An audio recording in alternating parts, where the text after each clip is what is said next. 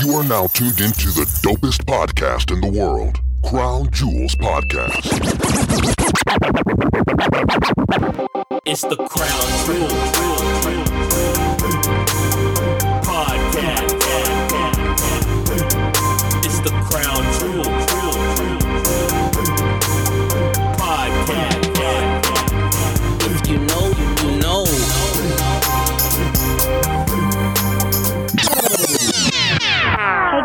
it's Janae the Bae.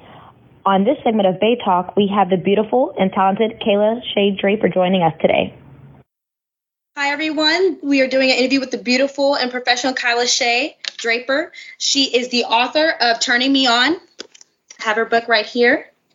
And she uh, is also an author on two other books Gather the Pieces How I Broke Free from a Broken Heart and A Queen's Dictionary. Uh, we're going to interview her, get her a few of her um, words and words of encouragement on what's all going on in the world. So, um, yeah, please tell us a little bit about yourself. So my name is Kyla Shea Draper. I am 27 years old. I'm a motivational speaker, spoken word artist, author. Um, I'm an artist altogether. Um, I have been doing this full time since 2018, where I walked away from my job uh, four years and just dived into this thing. So I'm excited to keep going and see where my journey takes me and just keep inspiring. That's amazing. So you walked away from it. How long were you there before you decided to step away? I was there four years, but I've been in the you know workforce, of course, since I was like 16. But I walked away from my job of four years, making like sixty thousand a year. Up to that point, I was doing really good, and I just was like, it's time for me to do this full time. and it was really, hard decision. I fought with God about it, but I did it. You did, and it's working out just great from what I can see. And Yeah. everyone, please, beautiful shirts. This is from Kyla Shea Draper, Bae, Black and Educated, and she's supporting her I Love You Black Man. I have that too. Yes. yes, I love it. Everything. I remember the first time I saw you when I went out to Arizona to visit my mom at um, the spoken word uh, poetry Soul? Poetic Soul. Mhm. Uh, yeah, I fell in love. I had a girl crush on you. I was like, oh my goodness. I was like, as soon as you walked up, my mom was like, Janae, watch her, watch her. I love her. And I was like, okay, okay. And I just, I felt like I melted in my seat. I loved it. I love it. I love the, the way you carry yourself, your aura, your energy. Thank you. Just you just come off so like powerful, like a powerful Thank black woman, young black woman, and I, I love it. I just Thank love it. you. You're welcome. Um, so you led your first uh, protest downtown, hmm Phoenix. Um, so how did that go? It was amazing. It was exactly how I wanted it to go. Um, pretty. It was peaceful. The kids were able to be out there. People were able to get the message. It was just all positive. Kind of like it felt like family reunion vibes. Good. And although I know there's a lot of uh, tension in the air, a lot of emotions, it felt like change is here already. You know. Yeah. And not only that, we were able to run into a pre-existing protest. So um, not only were the people we gathered present, but the people that were already downtown gathering and marching, they were there, and everybody was just, you know, doing their part with what's That's going on good. in the world. And that that was my whole purpose was to get out there and do something, not just sit back and watch. And um, I didn't want it to be um, about a social media thing or about a trendy thing. Like that's why it took me a while to even get out and protest Right. because I feel like a lot of people are emotionally driven. Me, on the other hand, I want to be in tune spiritually. Well, what is my purpose in this situation? What can I do? You know what I'm saying? And not like, oh, I'm going to get out there, throw up a sign, and be angry and march because I believe that, you know, the energy behind that is not, you know what I'm saying? It's not healthy. Yeah.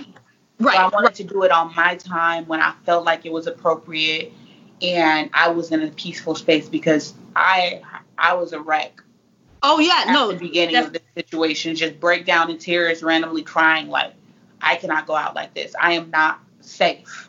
Right, you know- like this. Or no one else is safe. Nobody's safe Nobody. when I'm feeling some type of way.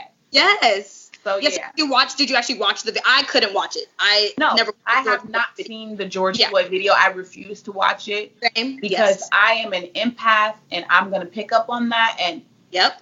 I don't need to see it. You know, Right. like I, I remember watching the Philando Castile video, and I'm still pissed off about that. You know what I I'm saying? Like, I couldn't. I can't watch any of it because I'm the same way. I'm an empath, and just seeing images or anything like that, it it does something to me here and and mentally. It just and it sticks with me. And I right, and I and I didn't even watch the video, but I saw at a protest someone held up a sign and it had all his words, everything he said in that video, Mm. and just reading that brought me to tears. Mm. It, it gave me goosebumps. I, I was I just I broke. It was I was an Mhm. emotional wreck because I was like I can't believe like and especially when he started crying for his mom. I yeah, couldn't do it. I do can't it. watch it. I I can't. I couldn't do it. I couldn't do it. Um, but that's good that the protest went well and it wasn't, you know, you didn't sh- get any of that pr- uh, police brutality that some of the other protesters are. Oh, and you know what? I believe that, you know, in a space of, and this is why I didn't go out when it was really like rah rah, you know, Right. because A, I'm not about to get pepper spray. I'm not about to go through all this negative Rubber bullet, you right. know, like while I support the movement of, you know, people wearing t-shirts that I can't breathe and all that stuff, I'm, I understand what the message is, but I do believe in, you know, your words are powerful. What are you guys chanting? What are we saying at these protests? Um, Right. Is it productive? You know, like I don't want to walk around with a shirt that says I can't breathe. I can breathe. I will breathe. That is my purpose to speak and breathe life into people. You know what I'm saying? So Right. I think it's important for us to not only be mindful of what's going on, but also which movement we're joining.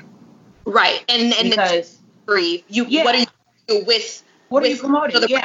yeah, what are you gonna do? Like yes, we're protesting, but are you doing are we going to, you know, any of the city town the town halls? Are we are we voting? Are we doing voting? Are we doing our part? Right. Are we just lashing out because we're Yes. angry?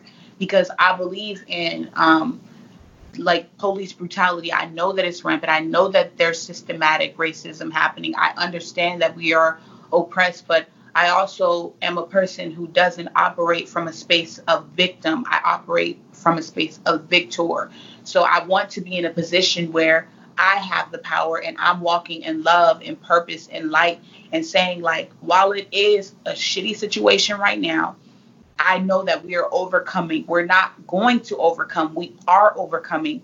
Right. And a part of overcoming is the situation getting worse before it gets better.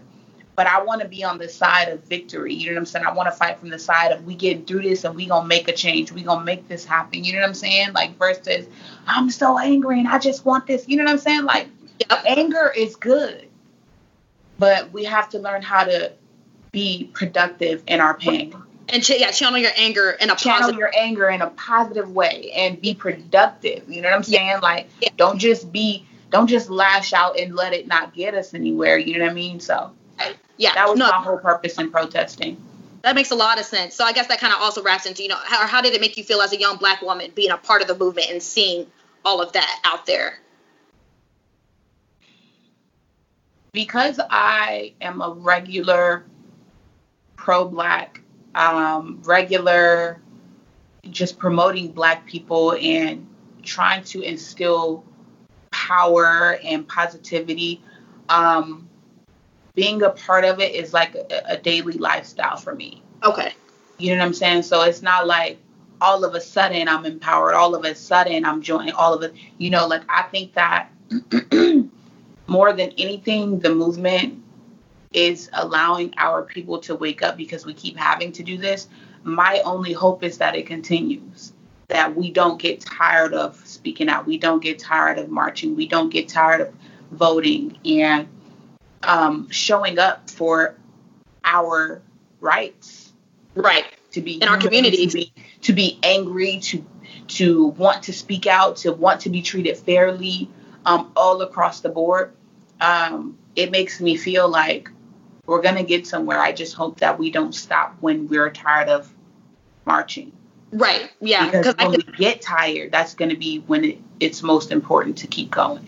right. Right. Because uh, they kind of I've always I've heard people say that they feel like it's gonna die down quick, kind of like a like a wildfire. Like you know, it's gonna burn for a little bit and then it's gonna die down and everybody's gonna go back to their regular life. No, it, there's no way.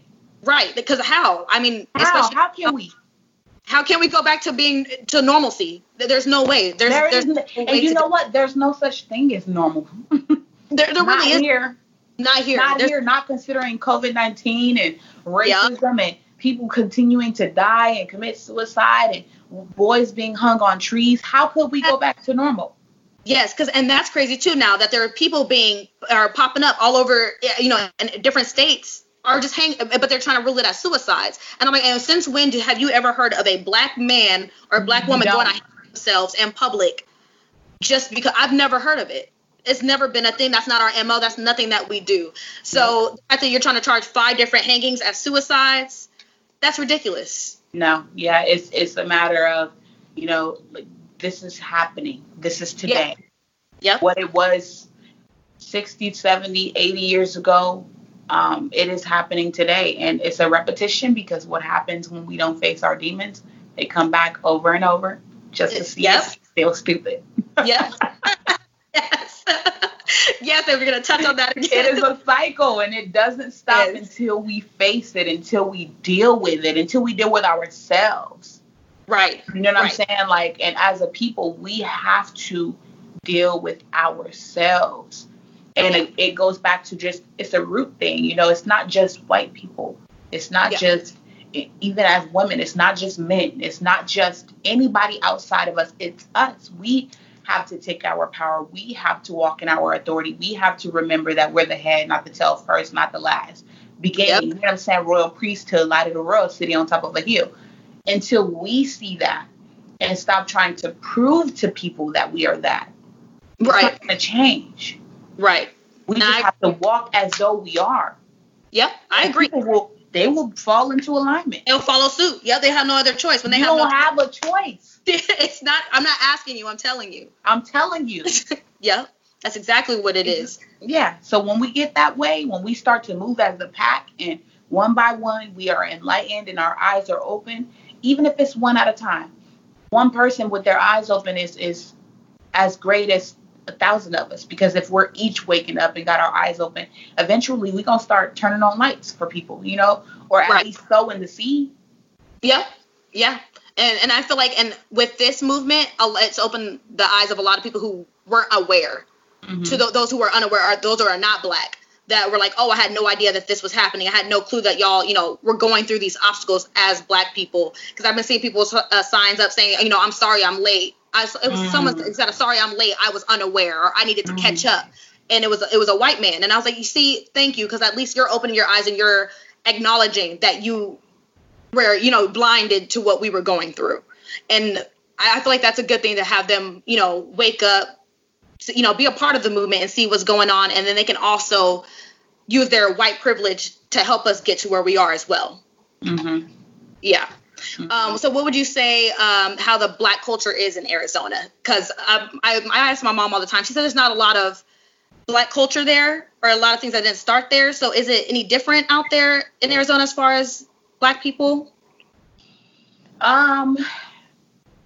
Well, a to me, black culture is still kind of new in Okay. Phoenix.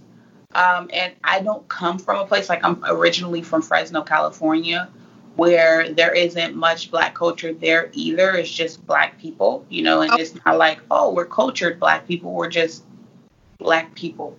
I've Right. been to places like DC where, oh my God, it is cultured. You know what I'm saying? And it's it's beautiful. And even me being br- black and proud and cultured myself, I don't even fit into the black culture of DC. Yeah. So um, I think the black culture here is growing. We are coming together more um, and learning to love ourselves and be more empowered as a family unit. Um, and to be honest, Poetic Soul is the most black cultured place Yeah. And I loved it there. It was in great. Phoenix. there and then there was home base too, which I don't know if you ever been a home base No. poetry, but um, they recently stopped doing those a year ago. But it was also like an open mic poetry Okay. spot. hmm Why'd Much close up? different energy though, much different vibe. Oh, what was the vibe there? How how different was it from po- Poetry? Um, well, there was no live band. There was no. Okay. It was mostly poetry, all a cappella kind of things, and it was more grown and sexy, just chill. Okay. Whereas you go to Poetic Soul, it's the party. It's a cookout. People hugging, we talking, Yeah. we vibing, we're drinking. you Drinking, know? have a great time. just, it just make you feel like ah, Yeah. where my family at? I haven't been a poetic soul in a week. I need to go get my feel. You know? It's really all love. It's just a love vibe there, was. which is why I think people come back. It's not even necessarily that it's like a place where black people can meet, but it's like it just feels like love. It did, and I and it was very welcoming. Even though the first time I, I just I felt welcomed. I felt like I was amongst family, like you said, like a family reunion. I felt like I was there with my family. We was drinking Mhm. and watching us perform. It was great. And then the energy of even if you know some people were nervous, you know, no one felt bad for nobody felt like you know they're Yeah. good and nobody's gonna talk stuff about you or Yes. you or it's no it's not about ego you know what i'm saying Yes. it's just about come here and express yourself and i think the reason that it works is because love is such a such a vibe there um and people who don't have that vibe like the love vibe where they come in there to be like you know what i'm saying whatever so if your energy is not love you won't even feel comfortable in that space Right, right. And I I give all the love, and I enjoyed every single which second of it. why you feel Oh, love. Yes, I loved it, and then I'm really looking forward to going back. But with this whole COVID thing, they weren't open when I was out there, which probably hurt. not until 2021. Really? Ain't no telling. I mean, you know, we want to be safe, and um, I, I I'm really close with Cosmic, who's the um, the creator Oh. of Poetic Soul or whatever. Um, but he wants to make sure everybody's safe, and he doesn't want to tarnish the way the culture is at Poetic Soul by like, oh, we can only have this amount of people in because it's all about bringing people together. Like we don't want to have to social distance because when what we do when we go in there, we're hugging people, we're Right. talking, we in in each other's faces. It wouldn't be the same. That's true. So, so with that, Yeah. how have you been during the whole COVID and quarantining, and you know, just being in the house stuck for what two to three months now?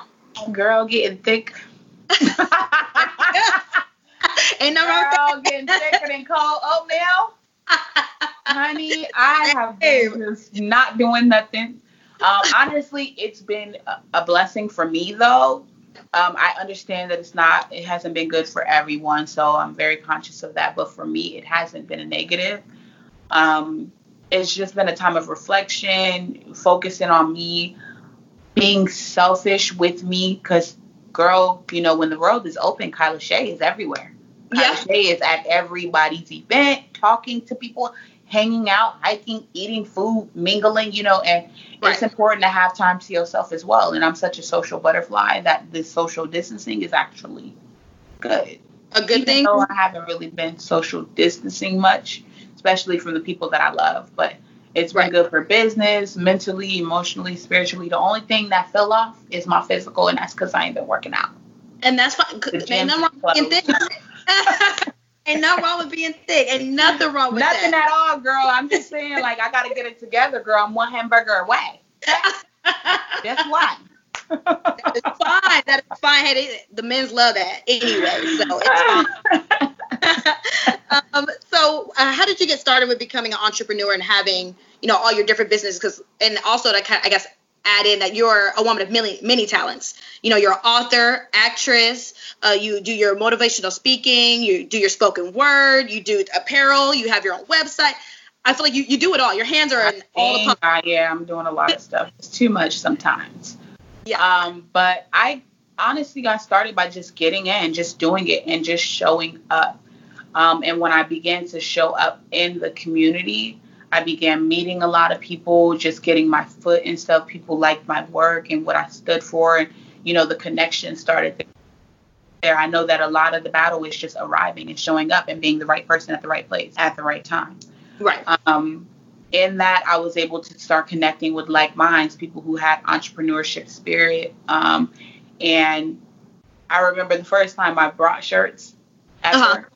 Um, and made money off of them. Like I literally was like, I don't know what's gonna happen, but I'm gonna go and I'm gonna bring three shirts because I was I didn't believe that I was gonna sell. I'm gonna bring three and see what happened. Girl, them shirts sixty dollars in five minutes, and I was like, "Wow, I just made sixty dollars in five minutes. What just happened?" You know what I'm saying?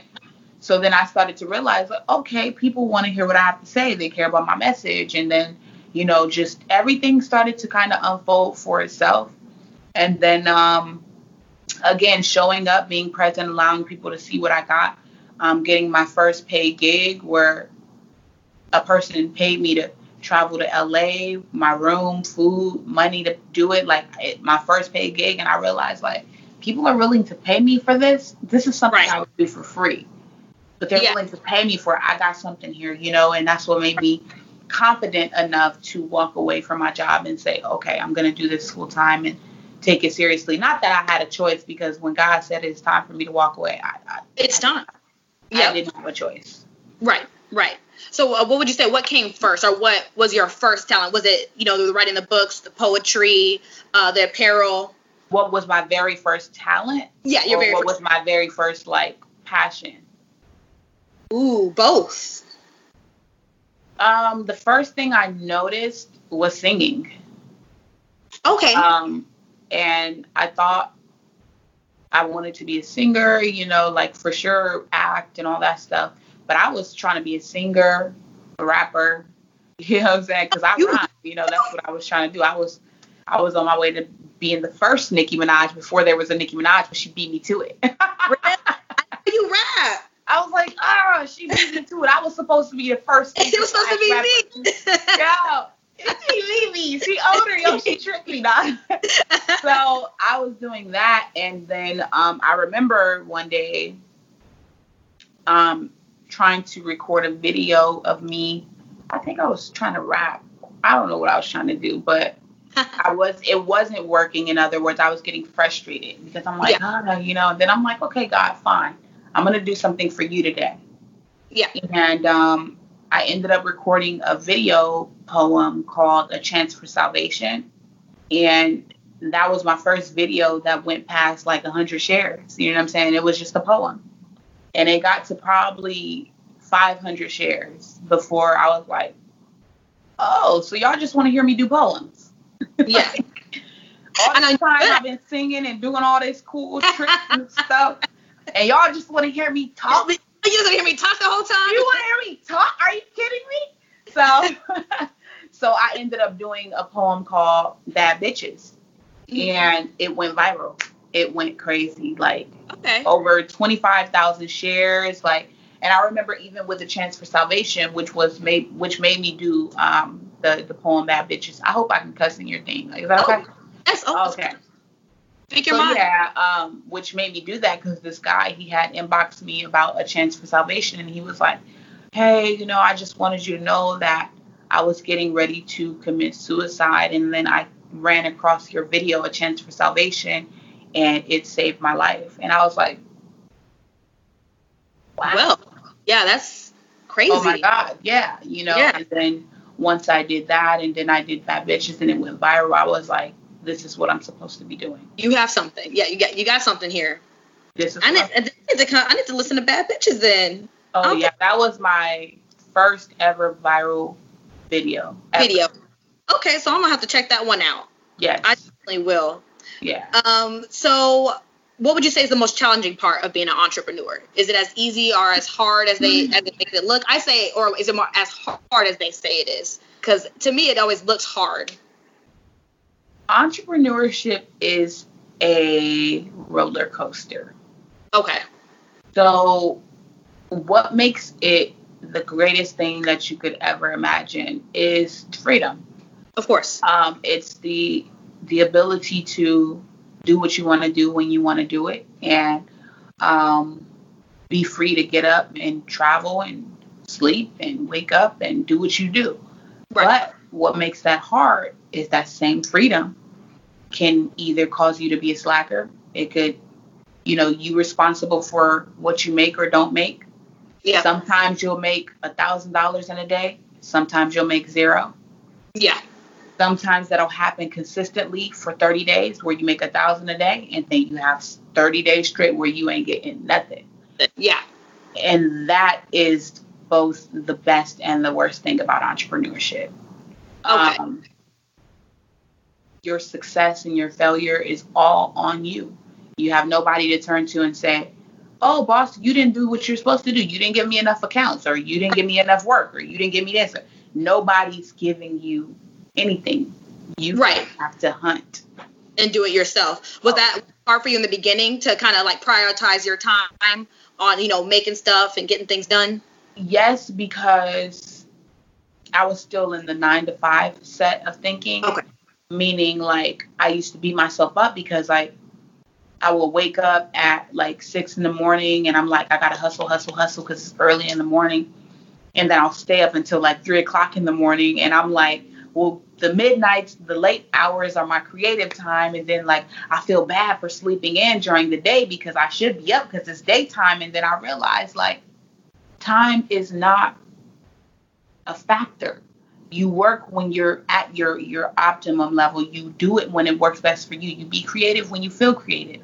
When Right. you're tired, go to sleep. You know what I'm saying? Like stop trying to be on a clock with the rest of the world and get on the clock with what works for you. For you. So right. it was definitely like a balancing act for me because I'm like a person who I'm like all over the place. You know what I'm saying? So time is something that again I told you I'm not too punctual.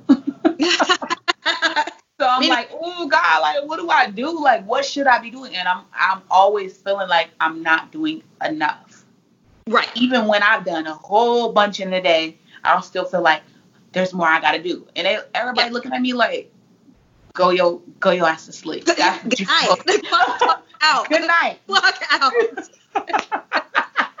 yeah, exactly. Yeah. Yeah. So, Yes. So did you have a lot? So I guess what would you say is your most creative time, or the time where you're the most creative? Definitely in the middle of the night when I'm not even trying to be. Okay. When I'm minding my business, laying down, and then bam, you know. So it's important for me to keep something near me that I can write with, or because I get inspired out of nowhere when I'm just laying in my bed sleeping, or just at the oddest times. Honestly, there's no time on creativity. Right. Like Right. at all. There's it's not something I can force. So when people ask me questions like, "How do you write your poems?" or "What do you do? Can you teach me how to?" I'm like, God. divine inspiration. I it's true because if I sit here and I literally be like, "I'm gonna try to write a poem," good luck. Right. Exactly. It- There's it doesn't. nothing doesn't- there. yeah. It does and not. I'm like, y'all, like I ain't that deep as an individual. I am not that deep. It's my anointing. You know what I'm saying? So Right. while I would love to like tell people like this is how you write a poem, I just know how to rhyme. You know what I'm saying? Yeah. But the but the anointing behind the poems that do touch people the most, it, it's just God.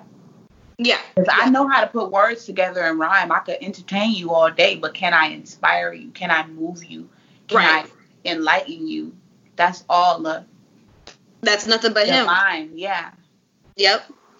Um, so I guess we'll, we'll turn to your beautiful book. Like I said, it took me a whole, not even two hours to read it. It was amazing. If I could just somehow fit all of this into my head and just keep it all, it was amazing. Like I, I was in the car, I was getting upset at people interrupting me while I was Yeah. reading it. I was like, leave me alone. I am I am reading.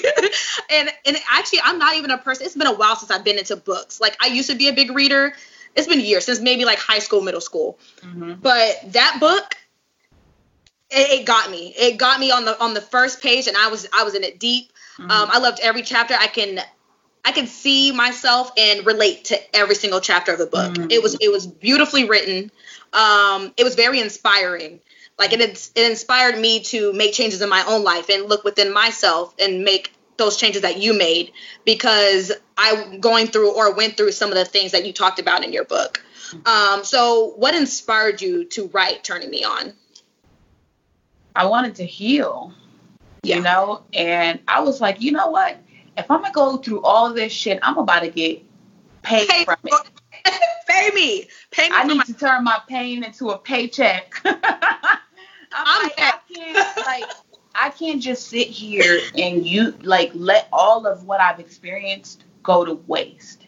right. You know, and I don't believe that the things that we go through are for us. It's for everybody else. Right. But the thing that we do is we hide our trauma, we hide what we've been through. We're ashamed of it. We don't want people to know that we've been through this or we've put up with that or you know what I'm saying? We've allowed ourselves to be X, Y, and Z because we're ashamed of it. But I heard a quote that says what what what draws us together most, what we fear most to tell, is the thing that connects us to other people. Like Right. how do you connect to other people if you don't have anything that's shared you know so i wrote it because i knew that i needed to i knew that i needed to tell somebody like hey Right. love yourself hey you can get through this hey when you feel like dying you're getting ready to live if you Yep. keep on living if you keep on going if you keep waking up and being intentional like i wanted to die after that last experience Yeah. now, imagine wanting to die and then coming to life in a new person as a new person. Right. Like that experience alone birthed a brand new me. So I know that I needed to go through it. You know what I'm saying? Right. So it inspired me to write my first book ever was Gather the Pieces, Okay. which um, came from that situation. It was Yeah. just a bunch of poetry I wrote to keep from dying. Yeah. Yeah. No, Like- and people do that to you. you know, People I can't I can't text all this to him. You know what I'm saying? Like, but I'm gonna write. I'm gonna write. I'm gonna get it off my chest. I'm gonna cry. I'm gonna write again until I don't feel this way anymore because I don't like feeling no type of way. I am sunshine, butterflies, rainbows, trees, birds, and bees. Yep. I don't want to be sad. Yes, yes, I'm spewing nothing but positivity, uh, uh, rays of sunlight, all that Get it love. out. You know You what I'm saying? to get it out. out. I don't want this. Like this is not mine. So that I write to get it out. Yeah, yeah, and that's that's beautiful, and it, it's very inspiring. And like you said, people don't want to share or say, you know, that they've been through some of those things or some of the, I guess, what people say is negative or take L's. I, a lot of women go through it, but they don't want to speak to it and say it. And like you said in your book, like it's okay to go through it, but don't continue don't continue to go through it and accept Yeah. like, and accept the disrespect and, and just keep it going. I think the last uh, one of the last few pages said uh, kind of like a washing machine. Yeah. You know, as long as you come out new or you know with less stains than you came in, yeah. then you're making those changes. You're making you know steps in the right direction. Um, I, I just I could relate to every single chapter. It was it was crazy, but I'm definitely gonna read Gather the Pieces and uh, Yeah. Queen's Dictionary. Uh, so what is a Queen's Dictionary about? A Queen's Dictionary is a book of affirmations, um, words, uh, definitions, and poetry. Okay. each Word. So you'll have a word like "I am beautiful," and it'll define what beautiful means, and I'll give you a poem on that word. Oh, okay.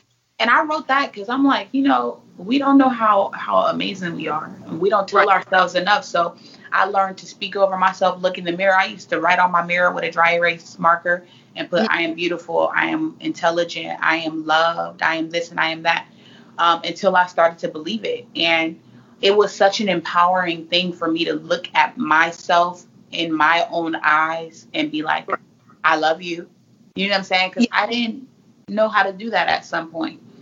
Um, so I wanted to like share those very simple affirmations and just, you know, remind each one of us that we are royalty. Like, and it's nobody's job to convince us of that, but so. So when Yeah. I say a queen's dictionary, I'm not talking about Kylelashay is the queen. I'm talking about you are the queen. Whoever Yeah. reads it, a queen's dictionary. And if you find that you want to add words and say, I am this and I am that, whatever you say you are, you are That's that. what you are. Yep. what the book says. You are what you say you are, not what nobody else says. I love that. That's that's beautiful. And would you say, because I often you know talk with friends about self love, and like you said, you have to find that within yourself. Do you think for some people it's more so going through some of that trauma and going through uh, some of those obstacles that help them find self love, or do you think some people just already just have that, or they're taught that from their parents and Mhm. other people? I definitely think that uh, self love is sometimes it comes from what your parents will your parents will instill in you. Comes from childhood. I think that I don't think that we are born. I mean, let me let me think about how I want to say this. I think that we are born in love, right? Yeah.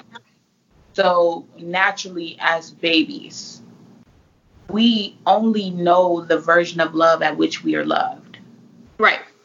So if nobody's hugging us and nobody's telling us that we're beautiful and nobody's telling us that we're good enough and we're brand new to this earth, we won't ever have that. You know what I'm saying? Like, Right. so while I know that babies are loved when they enter in, they, everything we consume as soon as we get to this side of existence, it becomes everybody else's stuff.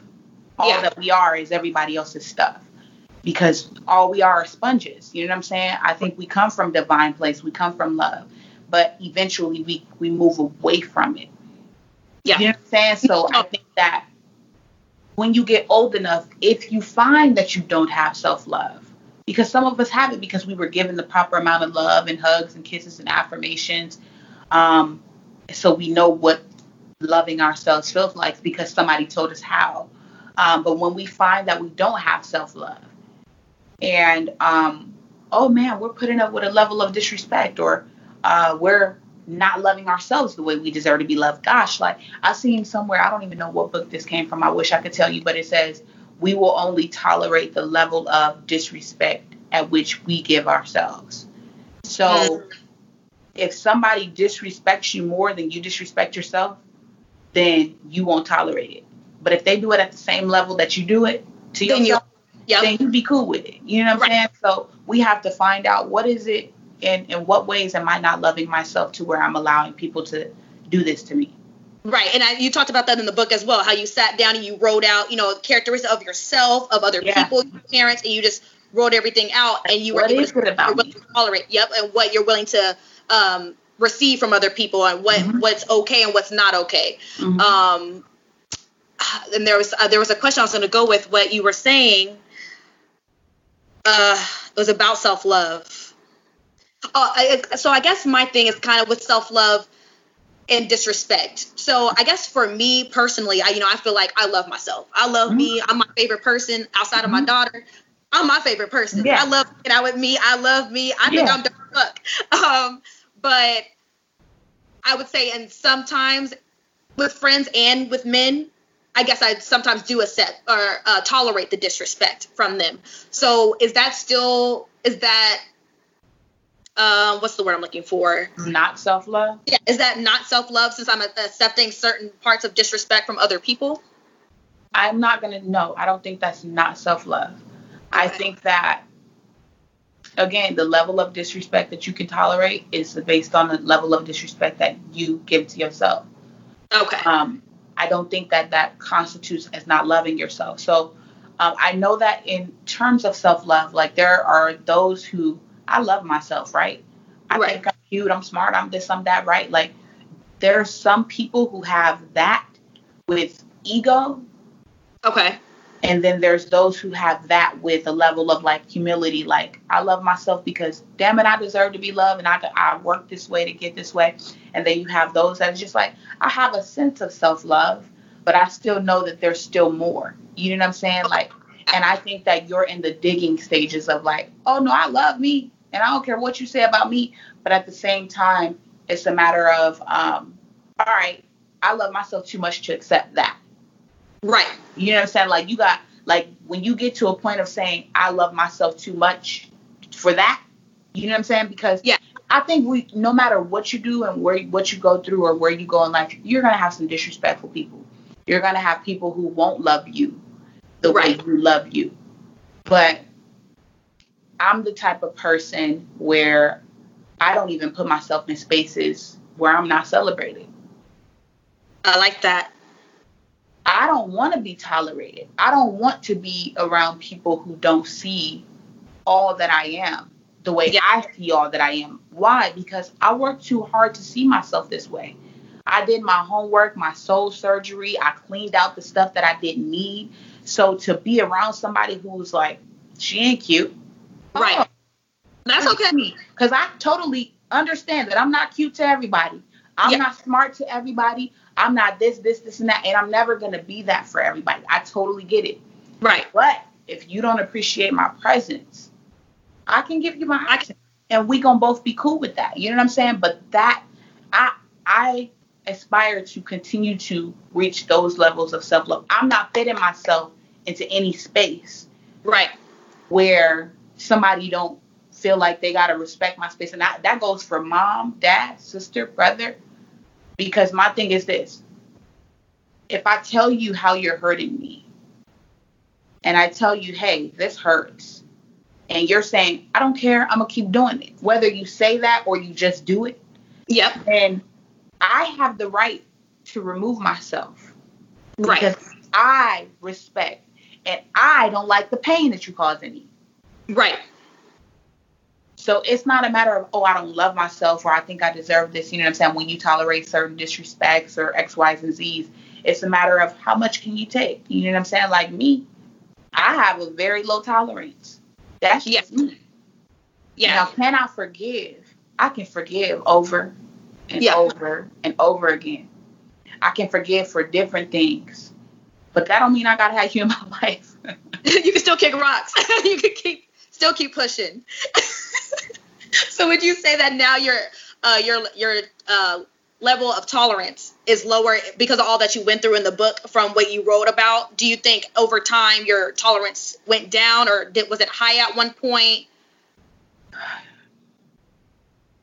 I I don't think that I ever really had a high tolerance for pain. Okay. I just think that parts of me thought it was normal Right. or that I deserved it or this is just the way it is kind of thing, you know what Yeah. I mean? Like whereas when I realized like I am too good to people to allow people to not be good to me. Yep. I like that. And it's not that I think I deserve better, but because I treat myself a certain way, why would I let you come and treat me any differently? Right. So that's when I say, like, you know, I didn't love myself. Every toxic relationship that I attracted came from the toxic relationship I had with me. Yeah. So that's why I say it ain't even necessarily that I didn't love myself. It's just that I didn't have a good relationship with me. Yeah. I thought that I needed somebody to validate me. I needed to prove to people why they should love me. I needed to show them, like, oh, I'm dope. Look, look, look. And while I always knew that I was dope and I was confident in who I was, I wasn't confident in who I was to the point where I was just cool with me. Right. Nobody else was. Yeah. And then, and I also feel like with that, a lot of men they know the manipulators uh, or narcissists because I've dealt with some of those too. They find a way, and it's like they know that you're vulnerable, or they know that you, you know, you don't, you're. They Where you know are- they can smell it. They can smell it, and then they dig into it. it. Yep, they can, and they dig into it, and they fest, and they feed off of, they feed off of it as long as you're still Mhm. there. Because I dealt with that for Yeah. about, for about a year or two, dealing with uh, someone manipulative. You know, I'm sitting here crying, and you're still go, you know, yelling at me, telling me this, them, and I'm still sitting here crying, and I'm like, why, why are you still talking down to me? Why are you? Don't you see I'm hurt? You're kicking a dead horse. Why is that okay for you? And you're, and you have no feeling of empathy for that, or you know, sympathy, like, oh damn, maybe I should stop. Um, Because they don't have it. Like when, Yeah. when you don't have it to give, you don't. There's nothing it's just you not there. do. And I and I think that's crazy because I'm kind of like you. Like I'm I'm a very happy, positive person. I'm good to other people. I'm all you know always willing to give and help anybody that's around me. I don't even have to know you. You could be a stranger on the street. I'm gonna do you know if you need help, I'm gonna help you. But it seems like people when people like you and me, those are people that get walked on the most or stepped all over and used I up agree. because you're I- so you're so good to everybody else. They just take take take take take take take and Which nobody. is why you have to take your power back. Yep. You know, And I agree that. It is, it is at your discretion at which you disperse that love, light, and positive energy. Your discretion. Yep. So for me, what allowed me to tap into the power that I have is me saying, I'm responsible for whatever love I give to you. Yep. Whatever I give to you, I give to you because I gave it to you and because I wanted to.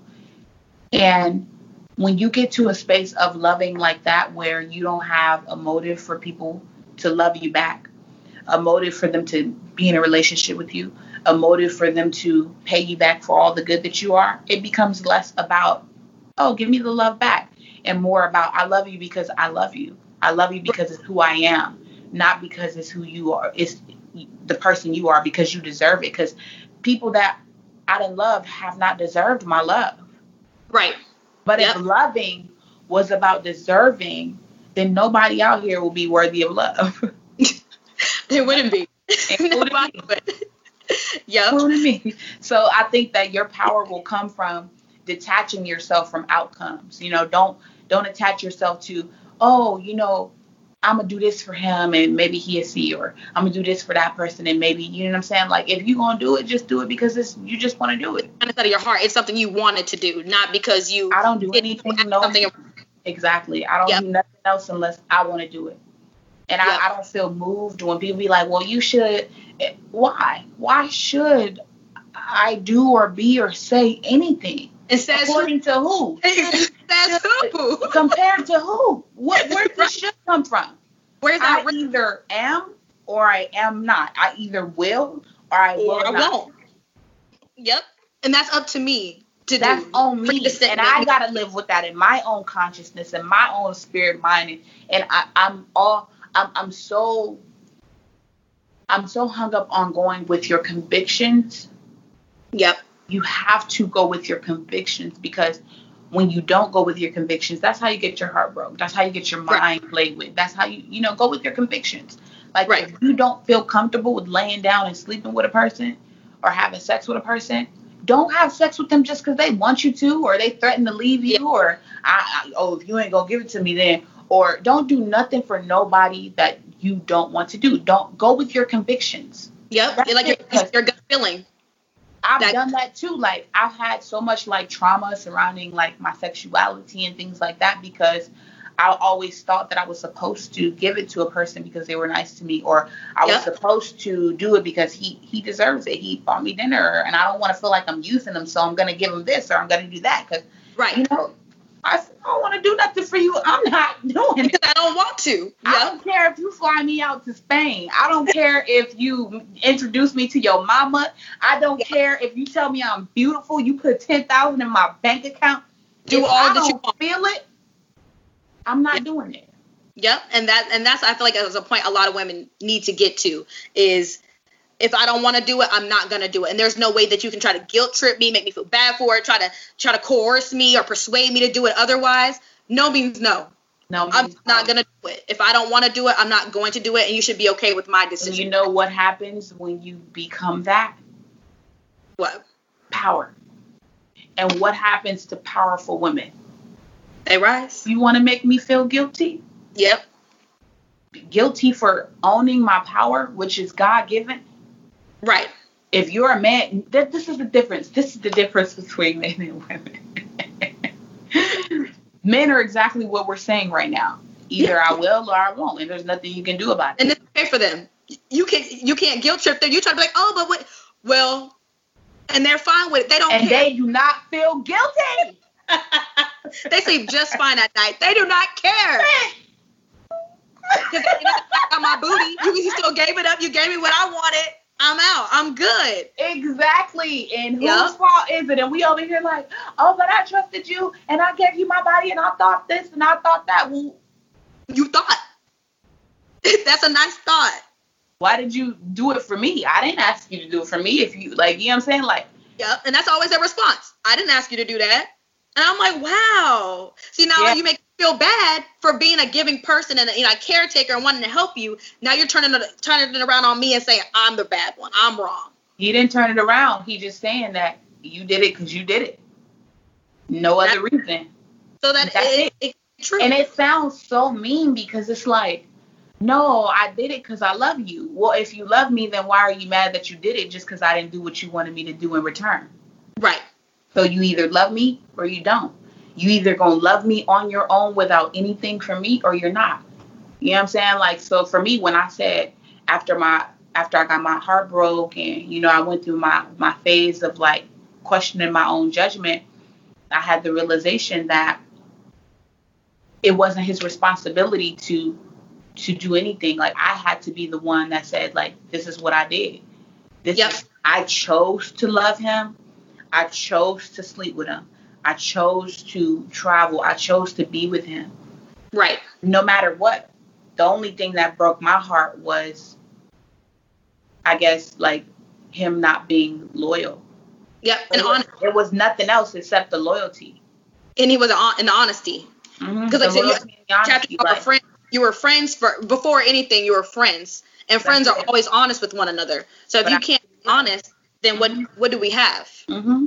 I With had on- to be with myself like, girl, listen, let me tell you, when I say we have to be responsible for what we do, Yep. what we say, what we feel, and Yeah. what we think. Nobody else is responsible for that. So to this day, I could be with a man, right? Yep. And he could not call me for a week, right? Mhm. I am still responsible for how I feel about that. Right. I'm responsible for that. Nobody is responsible for the way I think, feel, act, what I say. Nobody. Because I might feel some type of way about that and I might be like, yo, that's that's cold game. Like why he ain't call me? You make me feel like scared that I'm lose you or I, Mhm. I picked up those feelings. Right. You know what Right. I'm saying? Because in the same token, a man could be somewhere dead, right? and you don't. He me in a whole week, and I'm like, oh, where he at? And well, he don't love me. And He don't love me no more.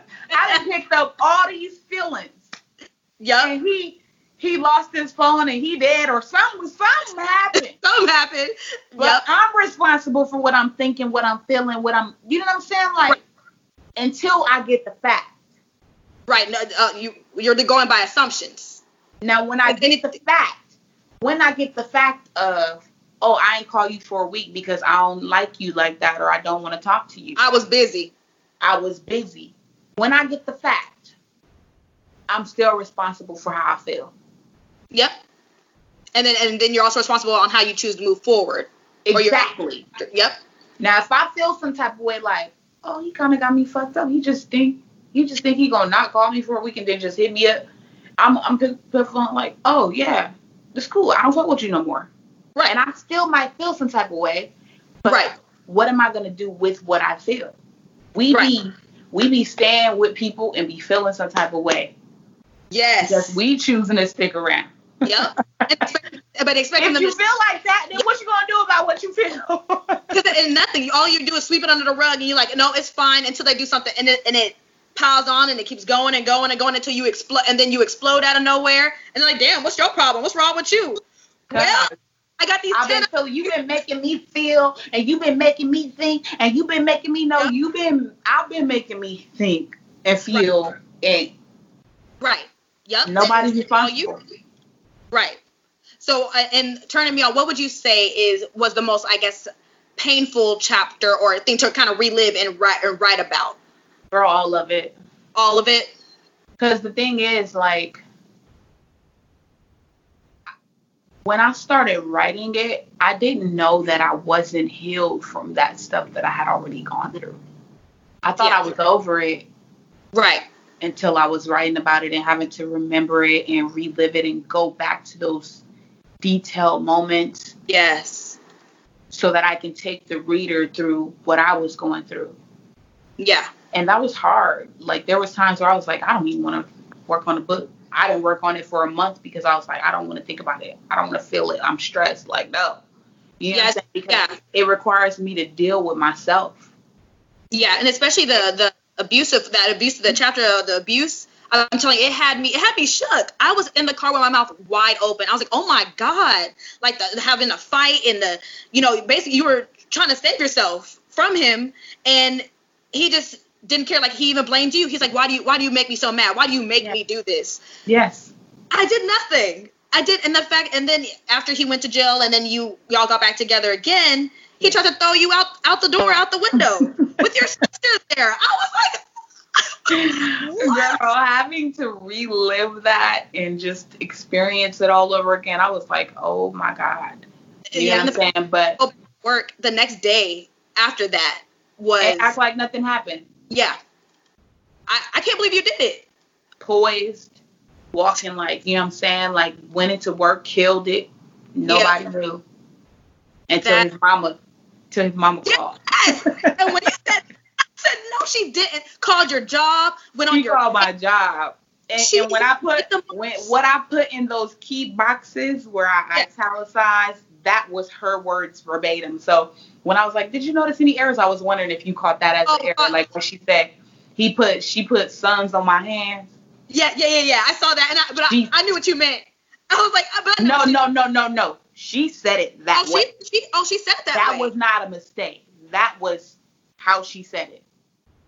she put sons on my hand. I don't know what she was going through, but she sounded like she was crying or drunk or something. But she was like, hmm. like I, she put suds on my hands and she lied and like I quoted her verbatim. That was not a mistake. Wow. she had to be going through something. But the fact that, but you were trying to tell her, you're in the family, what actually happened, and nobody wanted to hear it. So, how is it that you can excuse your son's actions? Like it just didn't of a hap- toxic behavior. It's, it's a it's a familial thing. That I was I was in the wrong. I was in the wrong, according to them. yeah. Probably just because I he got the police called on him. What were you supposed to do? Sit there and just let him choke you out, or like what? What would have been their answer to that? What the do whole you do? situation was toxic from day one. Girl, you read Yeah. it he moved Yep. in after our first date. He lied. He lied about from the beginning to end. He lied about everything, everything. And the thing is that they make it sound so good. The lie sounds so like just so believable.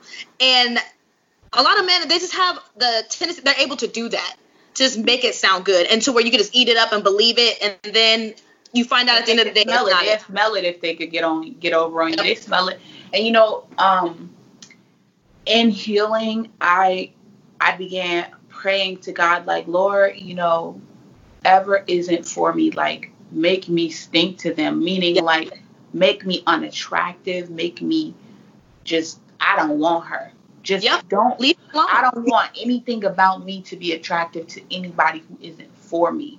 Yep. So while I still have attracted people that aren't like, oh, supposed to be in my life forever, I believe that everybody that I've been attracting to, like, like attracting as of late, they're part of my learning process. Like either I need to pour into them or they have something that I need. Right. But I don't often attract these like types of situations these days. Like, That's like- good. I ain't attracting nobody perfect because perfect, perfect people don't exist. Don't get me wrong, but I definitely know that I'm getting closer To to, to, Mr. to the Right. To Mr. I was, I was gonna say, who, you- who you got anybody right now? I, you know, Oh no, I'm I am I do, but you know we keeping it secret, like not secret, but not for the world. It ain't for Right. nobody. Um, and and the reason why is because I I said, listen, I got a book called Lessons from My I Learned from My Ex's Life. I don't need nobody else being able to be attached to my name. Like, oh, I, I dated Kylelashay. No, you didn't. Because No, if it didn't didn't. work, well, you don't exist. you didn't date me. you didn't. You met me. You know me. We we vibe, we talked, we chatted. You know what I'm saying? Like, but if it ain't work me, you don't have any. What you think we have? Right. Right. girl? You would you believe me if I told you there was this guy? Um, and this was while I was writing "Turning Me On," Uh huh. and um, there was this guy who I thought we were friends, relatively, like you know what I'm saying, like associates, but you know, always good vibes when we were around. Long story short, uh, we hung out one time, and I'm thinking we hanging out as friends. You know, he scooped me up, we go kick it, hang out, da da da da. Come to find out, he likes me. He wants to pursue me. He wants to be my man. Okay. And I'm like, I don't want no man. You know what I'm saying? I don't want nobody like.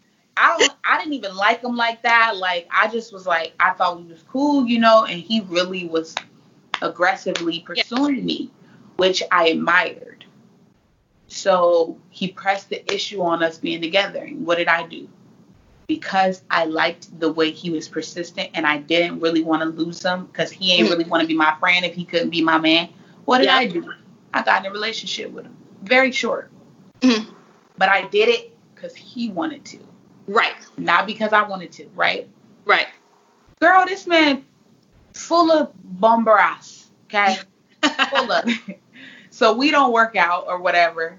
And long story short, I just don't like the person. I don't like him anymore. Like I Yeah. treat him like he does not exist to me. Whenever he see me, he tries to talk to me. He does not exist to me. And the reason why is principle. How you beg me to be in a relationship is just and we were good friends and we were cool and you Right. and girl, when I first seen him after like post breakup, why he was like, "Oh, I want to talk to you about my entry in the book." You're what?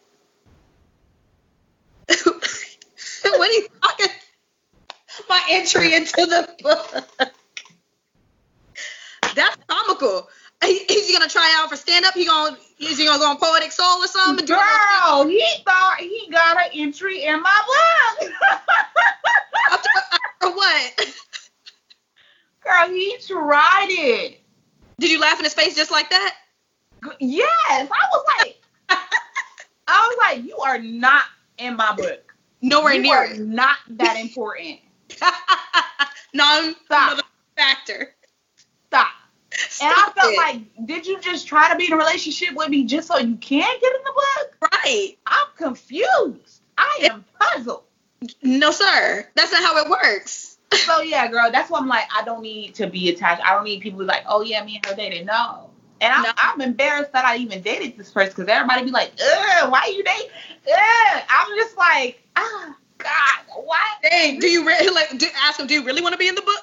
Do you- This is what happened when you don't follow your convictions. yeah. and you want to be in it. I mean, I could put you in it, but I ain't say it was gonna be anything good. I, mean, would not give him the satisfaction. He don't deserve it. It is a pure compliment for me to even write about these people.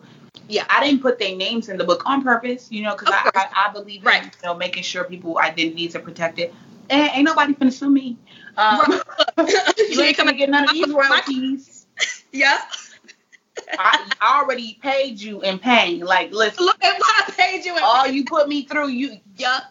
That is more than money. so yeah. No, I'm just like I don't want to tell people who I'm like dealing with dating until like you know unless we marry we are not publicizing this. Yeah. Not anymore. And and it shows and even in the book, you know, all, all the things that you would do with these people and you would do relation a lot of big relationship things like go out go out of town, go to Mexico, go- Country. Yeah. and, and he showing up to your job with flowers and doing doing all this big grand gestures Girl. and it still end out or turn out it's, It's- a thing. it's it's not even that it's embarrassing to fail. It's just a matter of like you know how you just don't want to be attached to everybody or you don't want everybody attached to you. Right. Like I never understood the value of like privacy until like with maturity everything comes, you know, like and um I put my business on blast on purpose with this book, you know what I'm saying? Yeah. But going forward, I don't intend to do that. You know what I mean? Like it's Right. for me, it's me and my adult life. I know better. Um, all is for me now. You know what I'm saying? Yeah. Unless I want to write about it or you know what I'm saying. You choose to, yeah. But people did ask me, "Oh, do you think you will add people to the book?" No, the book is going to No. be exactly what it is.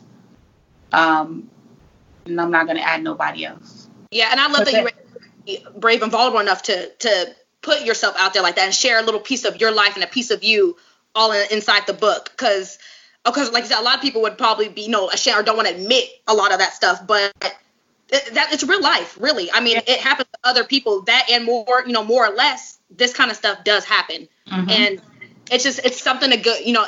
It's a lesson, or like a, as a turn your L's into lessons. Their their lessons not even really taking L's and a loss. You're Yeah, you're learning no from. process. Yep. It's an The experience. L is to learn, to get Yep. a lesson, to to live.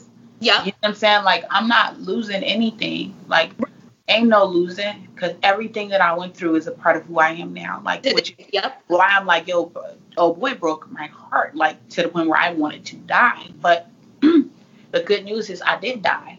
I died to my old self. I died to my old habits, my old way of thinking. I had to in Yeah. order to I I could not exist in that same space of like who I am today. I don't know who he is today, but when he sees me again, I'm not even that girl. Right. I did see him a couple of times after, you know, the situation. Like he tried to have sex with me again and stuff like that. And I'm just like, no. No. Like you said, if you're a repul- you're just like, no, no, thank you. And it's not even that I'm repulsed because like, I genuinely thought this man was gonna be my husband. Even two years after post, I'm like, this is my husband. Because Yeah, I you said just a lot could, through the book. I like, could not fathom. this is him right here. This is my husband. He's my. Every time you said it, this book, I laughed because I was like, I, that's me. I'm like, this is him. He's here. This Girl, is my. let me tell you, like I feel like I just let the idea go that that was my husband, like, and that's why I'm like, it didn't, re- it wasn't repulsive that necessarily that he would try. It was repulsive that the audacity of you to not, you know, still be ready, but still be trying to do this when you know how bad it hurt. That is what was repulsive. Because I right. still loved him, still was attracted, still all the same stuff, but at the same time, I felt myself growing up Yep. and becoming something new. And then when I would see him, in order for me and him to relate now, I either have to go here or he has Or to come come to there, and that's he Neither of those things were happening. Yeah. Yep. So Yep. that wasn't gonna work.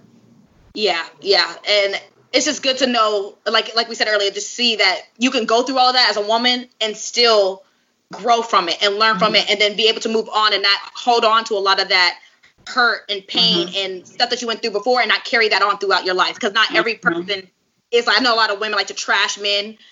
It's it's not all men, and not all men are like that. There are a handful that are. Oh, But there's a lot. There's a lot There's of not them, even a handful, ma'am. The world is filled. it's filled. You got two handfuls of them. And let me tell you, I'm gonna say this. Let me say this. I'm not ever gonna be one to say all men are the same, Yeah, but all women, we are all all men are the same. All women are the same. And when I say that, what I mean is, we are going to get what we are. yeah, we are going to attract what we are. So if he can smell insecurity on me, he's gonna play on my insecurities right. because we are mirrors. We are literally reflections of ourselves. Like the only way we can relate is to what is familiar. You know what I'm saying? So, like for instance, like for a while, I remember I, told you I, I didn't like boys that liked me. Yep. in the book, I didn't like guys that liked me because I was used to rejection. Like I, I was familiar with people making me feel unloved and unworthy. So what did I do? I went with boys who I needed to prove myself to. I need, Yep. Like Hard. I was trying to win them because I, I I was trying to win my dad and I was trying to win my mom's attention and I was that's all that was. So of course all men are going to be the same in that light if I continue to be the same woman. Right. So if I'm the same woman, I'm going to attract the same man. Right. now that I'm a different woman, I'm attracting a different man. Okay. Okay. So to me, right now, all men still are the same, whether good or bad. So if I have a perception of good man because I've had a history, a track record, you know what I'm saying? This is what I'm going to see. Like my perspective, it's a matter of perspective and perception. yes. To some women, all men are the same. To, yep. But because they haven't changed or they haven't That is what they see. see. Yep. And that's what they're attracting, like you said, because you didn't change yourself from within to attract different or to get different. So I can really So they are the same. really are the same to them. It's women in their 60s singing that same tune, yep. That man ain't shit. and they all the same. Why And is that? For 60 years, you've been the same woman. Yep. Which So is guess what you've been doing? Attracting the same man. yep, it's the same exact thing. um, so I guess because yeah. So let's see if we have some time for you to do uh two of your poems. if you'd like to go ahead, or or we can squeeze in one because I know we went over an hour. oh, okay. If So you- what or- we what we talking about? Hmm. I'm gonna let you pick. Do whichever, whichever one you would like to bless us with. You go right ahead. I'll let you pick. Okay, let me see. I'm trying to see if I want to like, hmm, because we've been on relationship topics and we went on a lot of stuff. Let me think. Yeah. when you lose a good woman, the joke will always be on you. So never take it for granted the fact that a good woman loves you. Don't ever get comfortable with the amount of times that woman has forgiven you and don't think that just because she loves you that she cannot leave you. Because the thing about them tables, they always can turn. She might be nagging you right now. You better be taking heed to her words because I promise when she stops talking, her actions will be heard. And she will go back to hitting the bottom of the dude she had to curb. And when you see her happy, smiling, getting everything she wanted and begged for from you, and you see her giving away all that love, loyalty, and good pussy she was giving to you, you gonna be sick to your stomach. There ain't gonna be nothing that you can do. No amount of sorries, no amount of apologies gonna bring that woman back to you. So if you got yourself a good woman, you better make sure you treat her right. Because there's a whole lot of good men just waiting to come into your good woman life. I love it. I love the way you execute your poems. It just, I feel like it's like a story. I love it. Um, so uh, let's see. Uh, what projects do you have coming up? Anything Um, new soon? So currently, I am getting ready to drop a few ebooks. I'm gonna um, be able to um, do an ebook on how I published my first book. Um, also, an ebook on public speaking because I know a lot of people tend to have uh, a hard time with doing so. So I'm just gonna start doing a lot of e-products. Um, I'm working on new designs for t-shirts just because I discontinued Black and Educated. I want to be able to fill in the gap. Yeah. Um, so be on the lookout for new, new mine. material, new merchandise, new shirts. Um, as soon as the world opens back up, y'all know I'm jumping back on the road, getting back at the shows. I don't have anything scheduled right now because we have Okay. no idea what this pandemic is gonna um, look like over the next couple of months. Um, but yeah, just look for me online, Kylelashay Draper, um, across all platforms or heykylelashay.com. That's H E Y Y Y, kylelashay.com, K Y L E L A S H A Y.com. Um, other than that, I'm here trying to be a presence online, be a force in the world whenever you see me coming. Know that it's all love and light and come speak to me when you see me. Yes, ma'am. And my last question to close out for everyone else, you know, with everything going on, what would be your words of encouragement or your solution to keep Black people moving forward during this difficult time with all that's happening in the world? my word of encouragement is to tap in, tap into who you are, um, take responsibility for your role, be a present force personally and and in front of the world. Um, in order for change to take place, it has to take place inside of us because everything begins inside of us. No matter what it is, if it's a thought, if it's a feeling, it's going to reflect to the outer the outer world. Our current state condition that we are in in the world is a result of what's going on inside of us. So until we correct what's happening inside, we can't correct what's happening outside. It's not a, a matter of a physical change, it's a matter of a spiritual, mental, and emotional change. And when that happens, we can see the world reflect that of which we are internally. I love that. Thank you so much. Thank you for your time, your wise words, your just your beautiful aura, your energy. I, I just I love it all. Like I said, Yes. my new girl crush. I love you. if I could put you in my pocket and carry you around everywhere, I would. I would. but I thank you. so much for spending time with me and Yes. letting me know a little bit about yourself. And anybody, you know, please check it out. It's Turning Me On, her book. Yes, And these are the lessons I learned from my exes. Yes, yes. And I, encourage you and anyone else who reads it to get that journal, write down your mom's, your dad's, your histories, like do all of the soul surgery. I promise you will thank yourself. It's not an easy process. It will be probably the hardest thing you have to do because nobody likes looking at themselves, Right. especially when it's not so pretty. Um, but I encourage you to do that because when you clean it out, you you only got positive things to make space for. So yeah, Yep. get a journal and write it down and get the mess out. No I- more hoarding. Yep, yep. No more. It's all about healing. Yes, healing See, all 2020. Heal, healing all 2020. Now we have time to do it. You're in the house. You got time to heal. Sit in the house and heal. exactly, exactly. Yes, Well, thank you thank so you. much for having me. Of course, thank you, and I hope that we can have you. You know, maybe you can fly out here and come in the studio Yes. with us, and we can actually have you in the studio with us and recording as a as a guest. Yes, definitely. I would Yeah. love that, girl. Your energy, your vibe, everything is amazing. And I totally appreciate your support and everything you just said, done, inviting me out, um, your your energy when I met you, all of it. You're amazing. Thank you, thank you so much. Well, I hope you have a great your day. Thank you. Thank you. Bye bye. Ciao.